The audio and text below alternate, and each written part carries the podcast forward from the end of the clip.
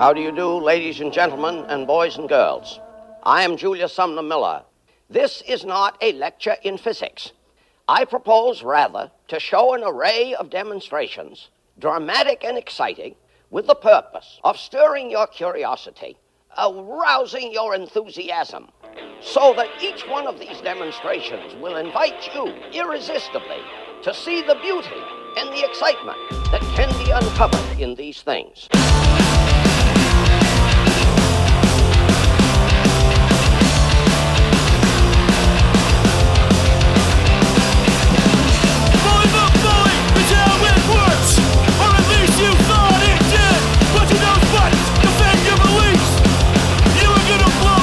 I was pretty sure you lived downtown. I just assumed you lived downtown. No. The king of the downtown doesn't live downtown. It's kind of like... Do people know that? I don't care.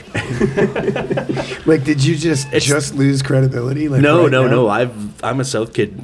Through and through. Through and through. I love the South Calgary, but I make my money off downtown Calgary, man. As soon as I left downtown, they were like, you're out. Don't ever come back. Well, no, back. It's not a big deal because I come to them every day because I'm working down there, so I'm not, and I'm never inviting anybody down to my house because I know I'll never get that. Whatever, man, you live in fucking Okotoks. Yeah, nobody comes to you. Yeah. And that's even cool. Though like Mackenzie's becoming more and more like inner city as the years Absolutely. Go on. That was like when that ad by my parents' house, and it's like, you want to live inner city? I was like, I never considered Shaughnessy the inner city when I lived there.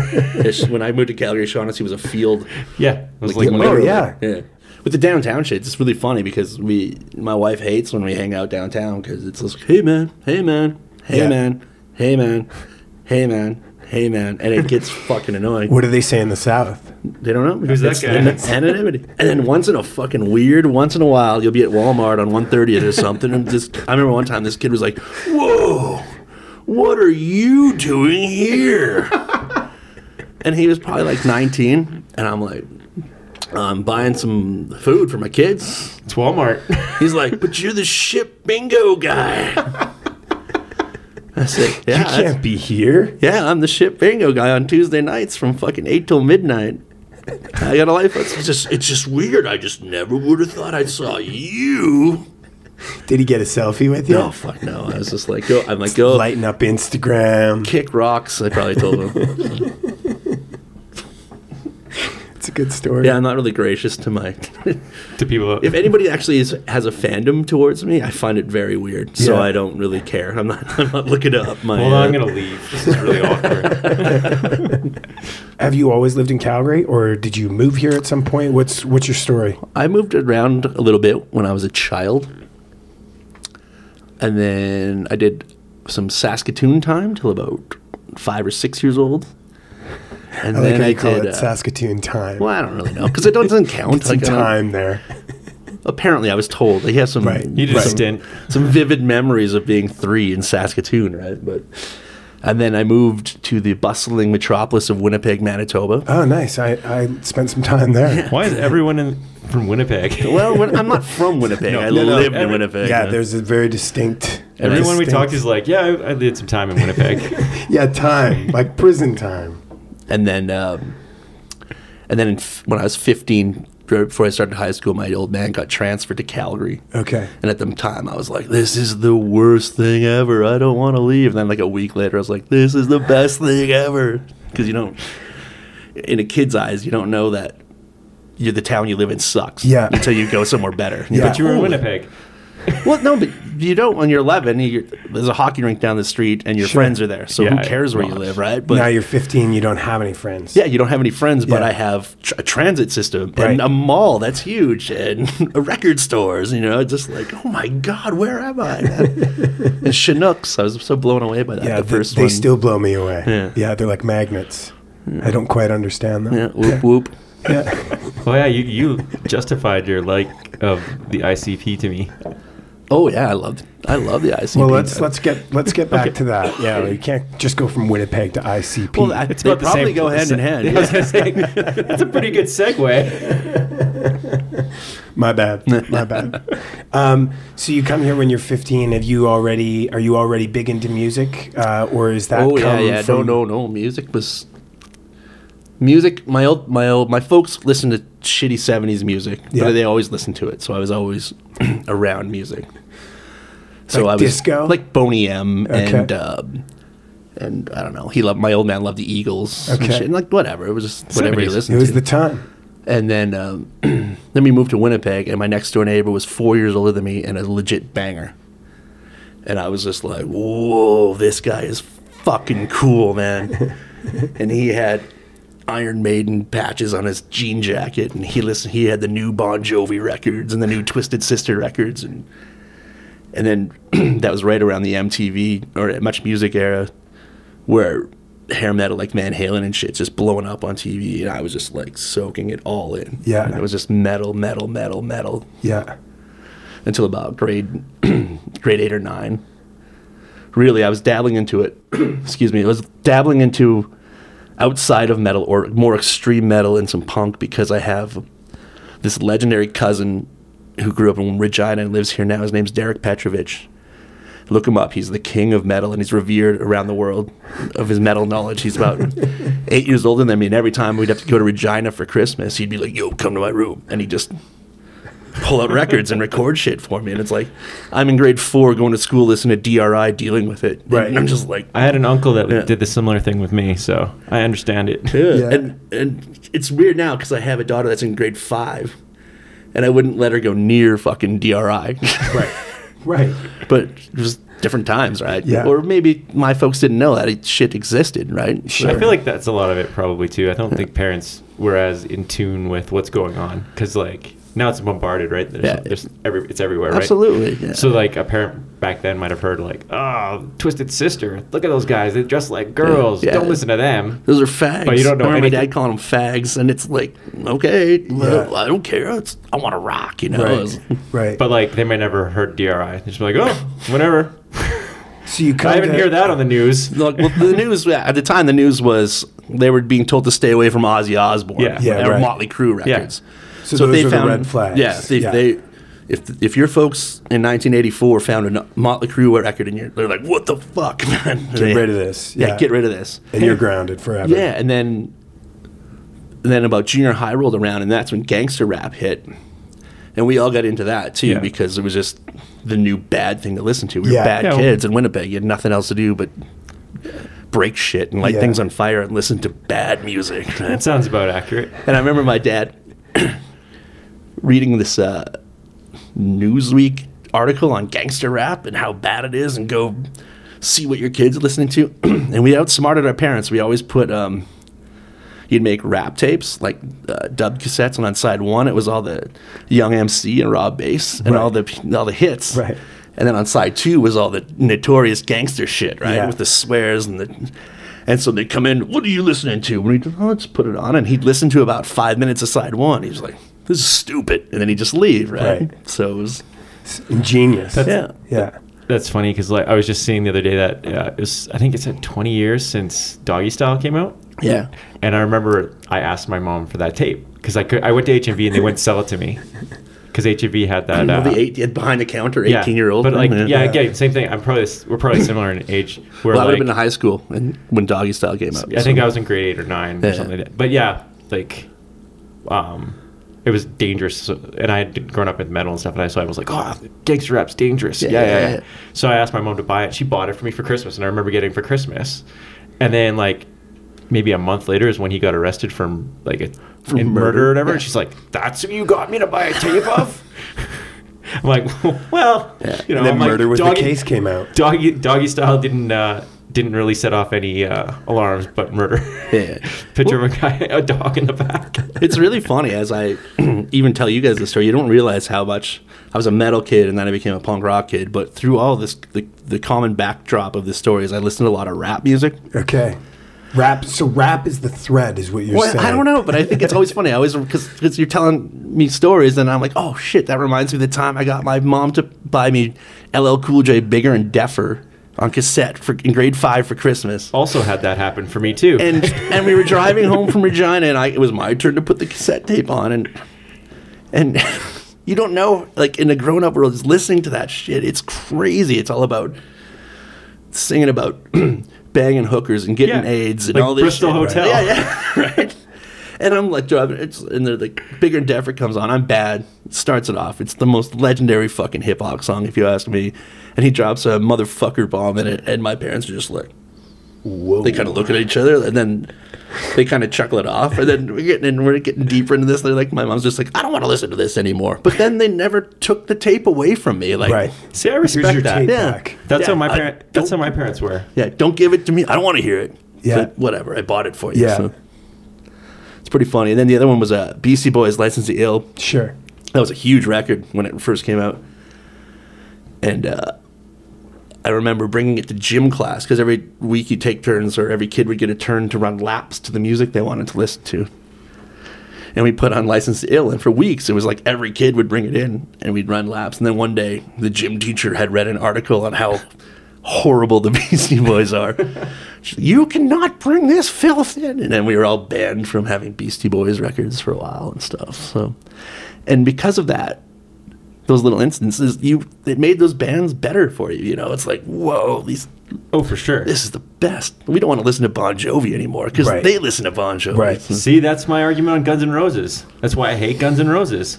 They were too clean, man. I don't know, they weren't really, but they were just too. Do you have an opinion on this? Well, I'm kind of agree with you in this. Fine. This is where Guns N' Roses and Motley Crue falls into this world too. In that era when those albums came out, that's when girls started listening to that shit in my world. And there's nothing wrong with girls listening to music, but when you're in grade 8, you're listening to bad boy shit and you're fucking getting. And the girls that are all of a sudden wearing Guns N' Roses shirts and Motley Crue shirts, it's like, it's not as dangerous anymore. Right. And it's kind of neutering it. And so it was just like, so when Welcome to the Jungle came out, it was like, fuck, this is the best. Buy the tape, eat it up. Next thing you know, Sweet Child of Mine is the follow-up single, and it just like, wow. And then the next follow-up single is Paradise City, which is even more of a douchebag fucking. And he was like, they're playing it at our high school or junior high dances and stuff, and it was just like. Yeah, see, that's how I feel about it. So I liked Motley Crue a lot. Like the first two Motley Crue albums, I liked as a kid. You should still like them. They're I still do, and I can respect them more. And I was like, oh, this is great.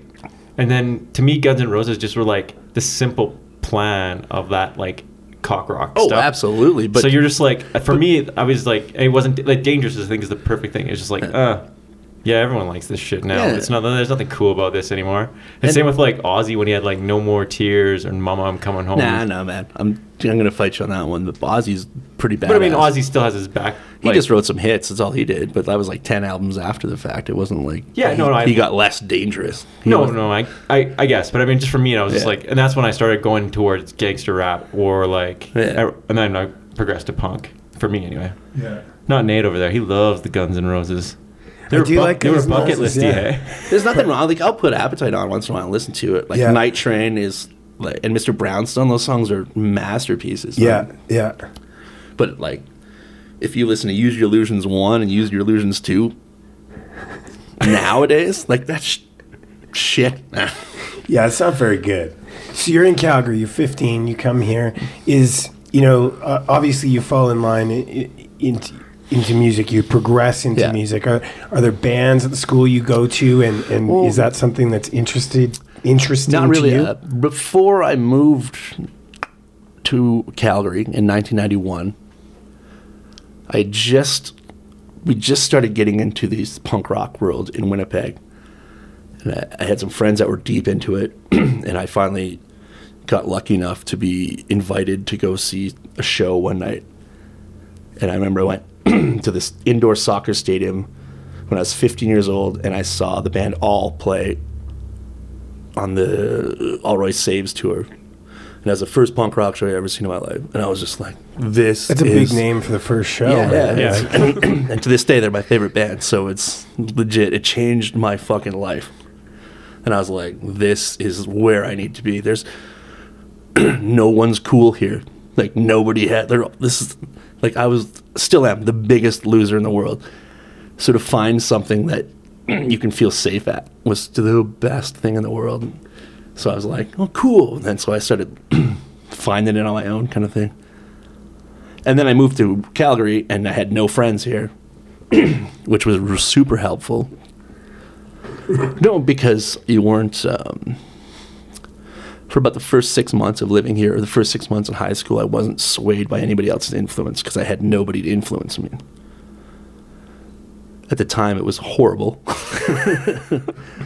But 25 years later, looking back on it or whatever, how long it's been, it was the best thing that happened because you just, all you had was the records you went and bought it, or the CDs you went and bought at HMV. And you spent a lot of time with that music because you had nothing else to do, right? So that's when you'd buy all records and you'd read the liner notes and they'd thank other bands. And that was how, pre-internet, that's how you found out of other bands. So you'd go buy their albums, and then they kind of blossomed into punk rock world. So did you ever start a band in high school, or did you ever start a band in college, or, you know, kind of post high school? Like when does that kind of transition happen for you? Well, I personally have no musical skill whatsoever. I don't have the patience for it, or never have. So I've never been good at it. I've tried many times, but it's like you guys are the same person, you and Mike. So then I got it. I hooked up with a couple friends in high school, and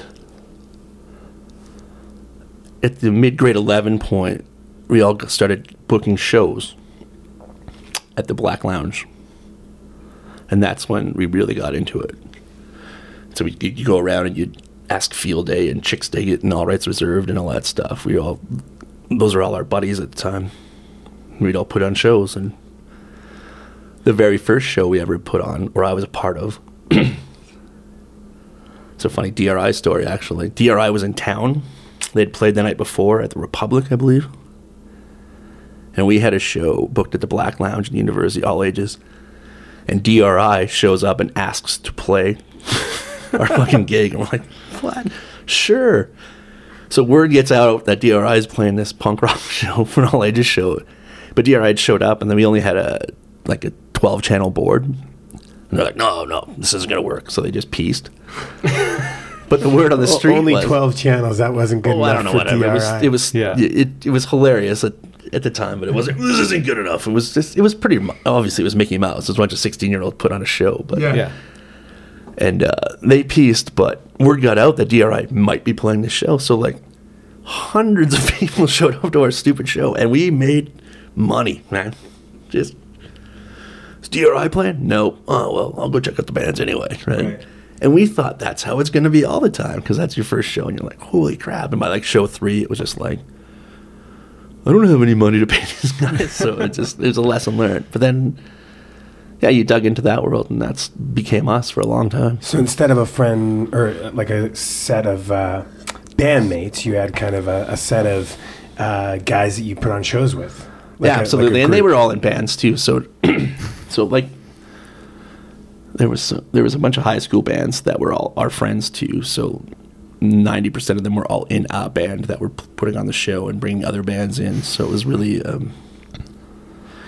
cool Calgary collective at the time. That's why the early to mid-'90s are really revered in this town as a really important time, because that's the culture was just everybody was in together on it. So where does the allure of being in a band come from then? Like, you know, it's a different trajectory, I think, than most people that are in bands now and they're in their mid to late 30s. Where does the allure come from for you to kind of get into that down the road? Oh, I think I always wanted to do it. I went to radio school and got some confidence with your demeanor, your public speaking, yourself, you know what I mean? And then found a couple people that were just like, hey, we're starting a band. I'm like, hey, can I be the funny guy in the front? They're like, yeah, absolutely. I'm like, finally. Because I don't know, I think I would have done it when I was 14, but nobody wanted me to, so yeah. So that was it. It was just something you always wanted to do, and you finally got the balls to do it. Yeah, or the opportunity to it. I think I already had the balls, but just you can't be the front man of your own band when you don't know how to fucking band, right? So. Yeah, it makes it a little difficult. Yeah, right. Yeah. Just the one guy up there a cappella singing. Yeah, and I can't sing either. That's right. the the catch of it all. I'm terrible at all of it. I'm just a rock and roll swindle. So does that kind of influence your music in terms of the style of music you guys play? Is, you know, not to say that you can't sing, but you definitely bring a different style of vocal to the table than, you know, kind of the angelic, you know, voice. Absolutely, man. You know, it kind of has like an SNFU or like a suicidal tendencies kind of feel to it. Was that intentional in terms of how you guys write? Well, it's not really intentional. It's the only option we have. So if you want me in that band, that's kind of what it's gonna be, right? But beyond that, that's the music I resonate to, right? Like Milo can't sing, you know what I mean? And I love the Suicide Machines and SNFU forever. They can't sing, you know what I mean? Like there's melody and harmony and beautiful shit behind it, but not Bon Jovi, man. So. Right. So JSM, that's the first and only band you've ever been in? No, I used to perform at a band called the Colin Decker Free Fall for a while. Okay. Yeah, that was a pretty fun little outfit. How long were you doing that for? Shit, we did that for about 5. Basically, I don't know if you're hip to a band called Belvedere. They broke up, and Scott and Jay started a band called Colin Decker Free Fall, and they got me to sing for them. And then Belvedere pretty much got back together, and then we stopped being a band. So, yeah. So Belvedere was the beginning and the end of that band. Yeah, I was their hobby. Yeah. I was their project. So that was the first. Yeah, we did a lot of cool shit. We played a lot of cool shows. So, but it was a neat learning experience. I got to learn how to be in a band with legit rock stars. Take it or leave it. I'm not taking a shot at them at all. Those guys have seen the world and played some huge ass shows. Yeah. So for them to be slumming it at Vern's with me and four other people watching, you know what I mean? It must have just been soul sucking for them. But I was like, this is so much fun, dooba-dooba-doo. So I never really. You didn't see the bad. Yeah, I didn't see the bad when they were probably. So it was never meant to be forever, right? So, right. Yeah. So JSM starts in what year? 2013. And why settle on that name? For people who don't know, Julius Sumner Miller is a children's show physicist. Is that fair to say? No. That's what we do. Right? That's what we do. I grew up on Hilarious House of Frankenstein, and the professor was the oddball character in that. Years before that, we'd always, because he had this intro, it was like, good evening, ladies and gentlemen and others. And we always thought that was fun, so we'd just go, good evening, ladies and gentlemen and others. And then I became kind of a nerd for the actual show, Hilarious House of Frankenstein, for a while. Just when internet came around, it was like, oh man, let's learn about that show that I loved when I was 8. You know what I mean? That was on. That was on 20 times a day in syndication. It was on a solid YTV show. Yeah. And then, I don't know, we were just sitting around one day, and we were like, that's what we should name it. And they're like, that's funny. Ah. And then here we are. So there's no, like, special affection for Julius Sumner Miller? No, but then I don't know if you ever Googled him or read his wiki page. Like, have you seen the shit that he's done? To prepare for this interview, yeah, I have. It's absolutely, that was what happened. We was like, oh, you were watching old videos and watching his physics stuff and all that, and then you go and you learn about him. It's like, holy Christ, this guy is mondo super celebrity, and you don't even know it because he's revered to us off a 2-minute segment of a basic cable show out of Hamilton, Ontario. Yeah, that show's from Hamilton. Yeah, I didn't know that. It's a blip out of his. I knew it was Canada. I didn't even know that. Yeah. That's a blip on his wiki page. It's not even like top 20 things he's done, and it's just like crazy. So it became hilarious to us, and then it was cool because you could break it to JSM. Because I really like having bands that have names. Plus, you can go to initials, and it's almost, you can call yourself 2 different bands, you know what I mean? So, right. Yeah, and it worked out really well. We got a funny logo out of it, and we've got some funny traction off it, too. The first time we ever played Edmonton, we were opening for SNFU, and this guy came up, and he had every single character of Hilarious House of Frankenstein tattooed on his fucking body. Amazing. And he's like, the only reason I'm here is because I saw your name on the King poster, and I loved it. And he bought a shirt, and I was just like...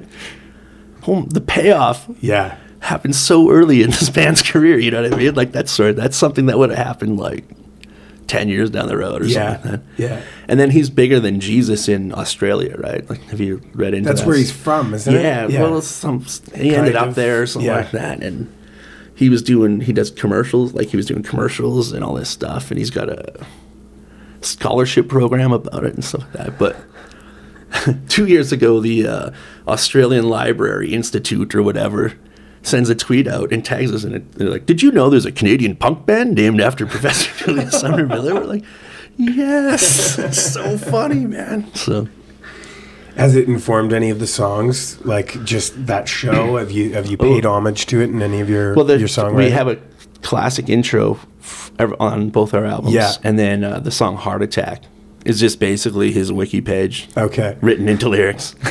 And then it's really funny. It's called "Heart Attack" in '67. But we got it wrong. He actually had his heart attack in '65. But that sounds about right. It worked better. Yeah, so we never 67 sounds cooler. Yes. Yeah, yeah. 65 sounds made up. That sounds like you're rounding at that point. Yeah, right. Yeah, we're cutting off the GST or the pennies. We got rid of the penny on that one. You bought America, so you fell from Latvia, and you moved for 12 languages. Ask asking why is it so? Call Professor Wonderful. Hands up for those who don't give a shit.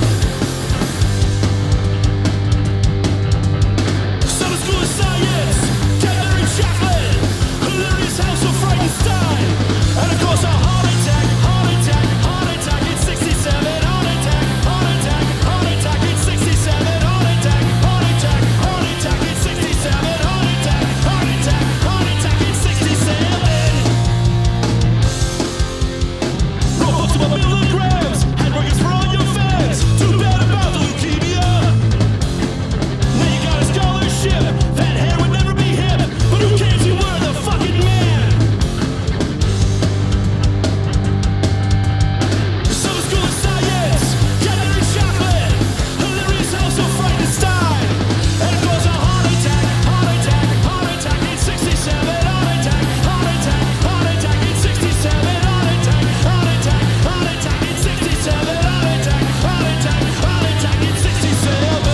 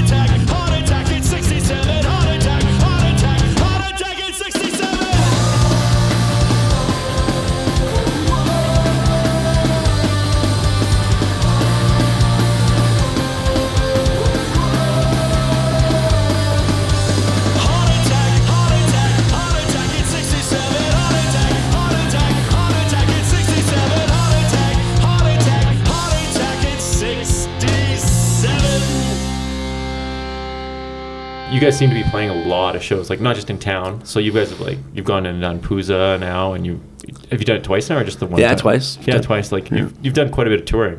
I wouldn't say touring. We go on weekend jaunts once in a while. And the old man version of touring. Yeah, absolutely. We get out there. Yeah, it's fun. Yeah.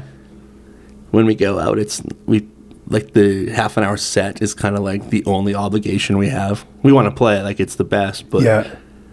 We roll out and it feels like a bachelor party every time we leave town. You know what I mean? It's just like, let's get drunk and figure out where we're gonna stay and who cares. And we're having so much fun before, during, and after the set. We become infectious to the crowd, and we really go over to people. And by the end of the night, 20 people you've never met before are partying with you and buying all your shit and having the best time. And that's great. I think more bands should do that. So. Yeah, that's what it's about, especially at this age, because you really do realize you're not going to make money off it. So you got to have fun doing it. And in the process, because we're having so much fun, we're actually really entertaining too, right? So even if you don't dig the tunes, if you're watching us play, you're like, this is awesome because it's hilarious and they're having fun. And What's the favorite show you've played so far, band-wise, you know, that you've got to open up for support? You know, maybe you have a story about an interaction. Well, we've played with SNFU a bunch of times. Yeah. And my old band played with SNFU a bunch of times, too, so there's always hijinks with that band. Like, still, hey. It's not even them, really. It's just the aura of SNFU. Yeah. So we played with them in Medicine Hat, and we went over like gangbusters. It was really crazy. I've never sold so many CDs in a row before, but I had to go back to the car to get more CDs. Like, what a weird problem to have in 2016, right?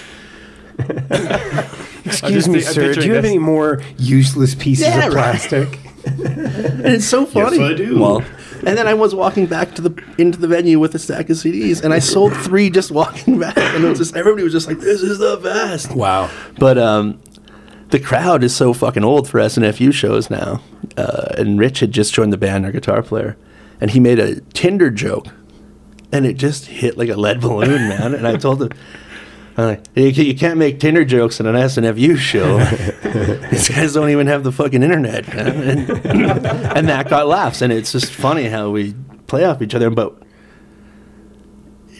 our timing and our comedy on that level, too, is really next level. Nobody else can pull that shit off. And we're doing that in between songs, and it's just funny. You know I was going to say, the few times that I've seen you, the comedy level of your guys' shows is pretty funny. Like, you guys do a pretty good shtick with that kind of stuff. Is it planned, or is it like just off the cuff kind of stuff? It's just us. Yeah. Like, that's who we are in real life. So it's funny. Jokes. We're there to have fun. Yeah.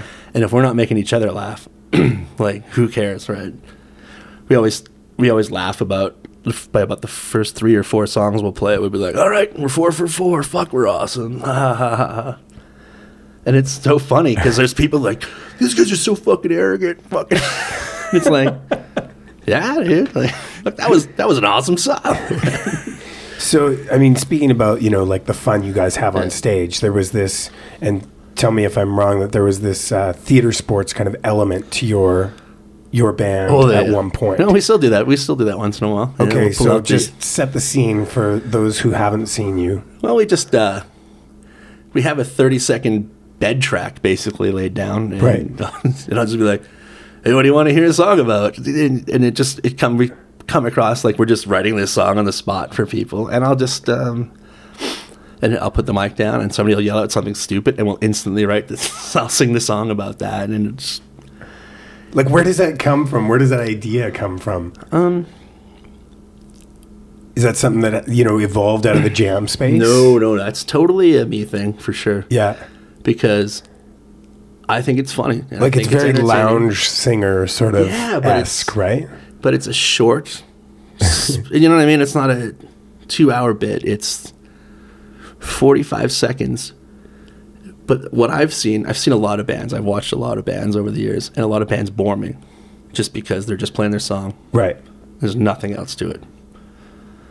So when everybody's tuning up or whatever, hey, guys, you know, it's just a break in the action, and it's funny. And sometimes somebody will yell out, kumquat, and then there you go. You have a 30-second song about kumquats or...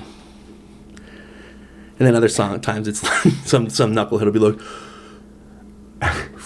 fuck you. It's like, all right, well, this song's about fucking me. Okay, you know.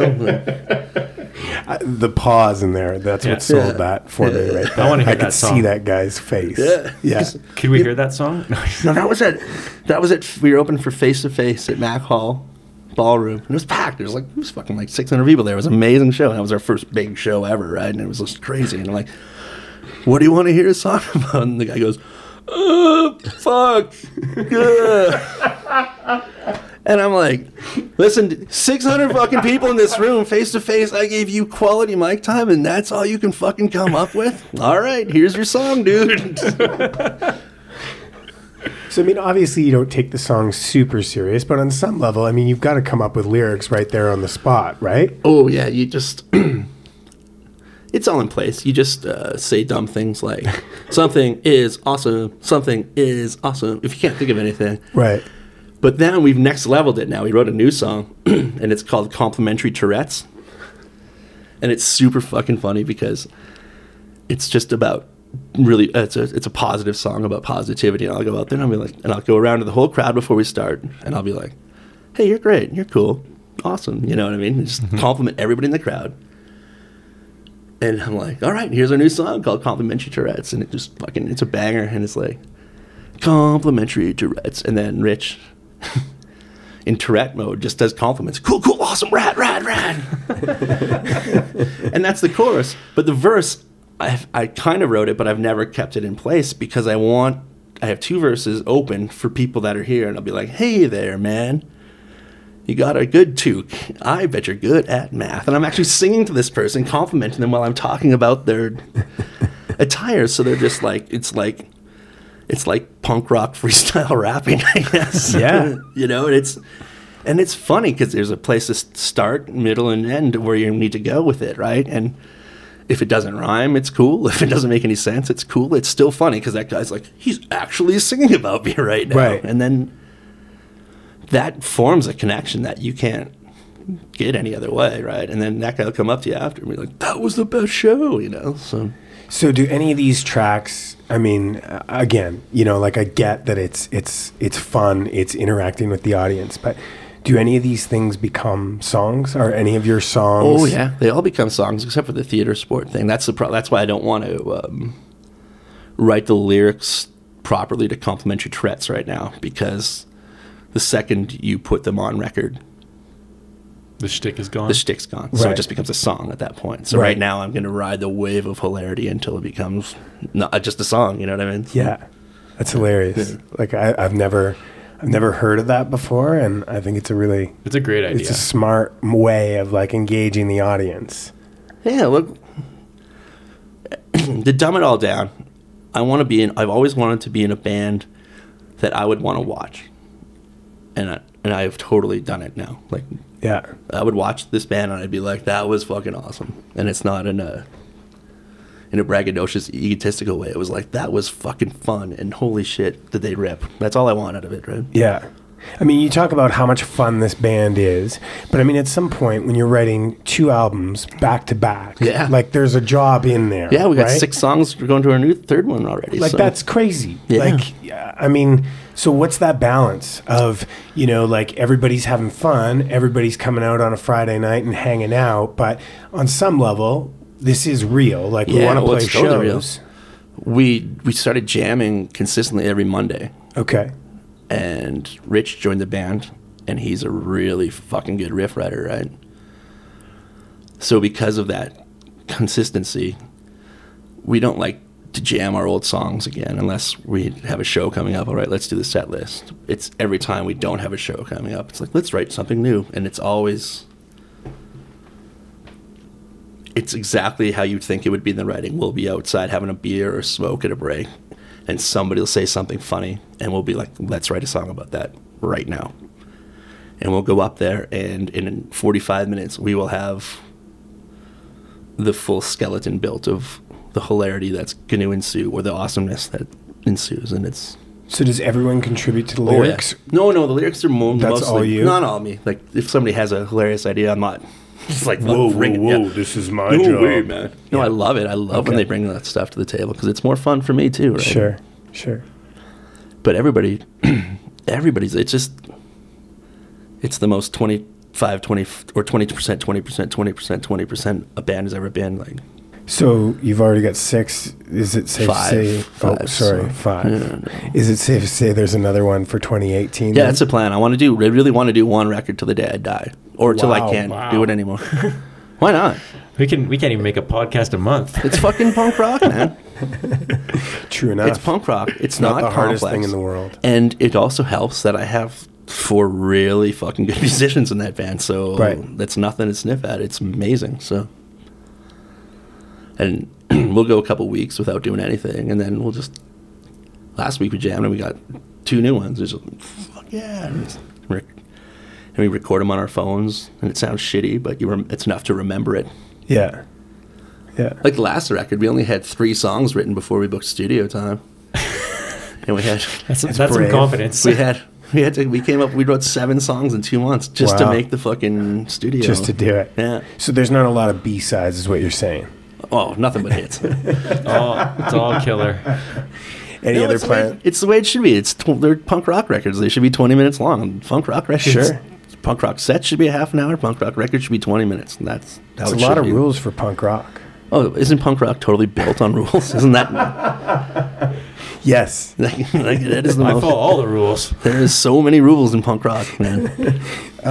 So to cap it all off, our show's based around top fives. Since you grew up putting on shows here, 5 local bands you really like, or 5 local bands now that you really like. The Atavans are not on the list. There were just some rad bands. All Hands on Jane. Do you listen to that band? No. You 4 girls. 4 girls, stoner rock, and they fucking slay, and they promote the fuck out of their shows, and they bring a boatload of people. I really evaluate bands on how hard they work and how many people they show up with. And there's bands like that are no-brainers, like if you book like it, I know it's all indie rock and stuff, but if you book like the Ashley 100 or Wendigo, they pack. I don't have anything against it. Indie rock, I just sort of, it's just that's sort of the hip thing in the town. But the hip thing's really working for those guys, right? And it's super cool. There's who else am I really digging right now? Solid Brown. You ever see that band before? It's Tyler from Chicks Dig, a drummer, and another drummer. 2 drum kits on the stage at the same time, and 2 bass players. Wow, it'll change your life, man. It's really good. It's a lot of bass. That's a lot of low end. And then they play projection movies behind them, and it's kind of all synced, so it's actual an experience. There's cool bands like there's the no-brainer bands like Napalm Palm is hands down the best band in this city. I think they're really good. Like they get it. They're rock stars, and it's on the truest of positive term of that. And Napalm Palm, high kicks are amazing. Kron Goblin, all the standard stuff. Those guys know how to party. They know how to entertain. All their shows are awesome and well intended. So that's a list of 5. Yeah, you did it. Thanks for doing this, Darren. Hey, no worries. Did we even get Darren to introduce himself? You just went right in. Yeah, he did. Because I always do that. Yeah. Have you listened to any of the interviews? I'm here. I don't need to listen to it. High Five Podcast. My name is not Billy Dixon.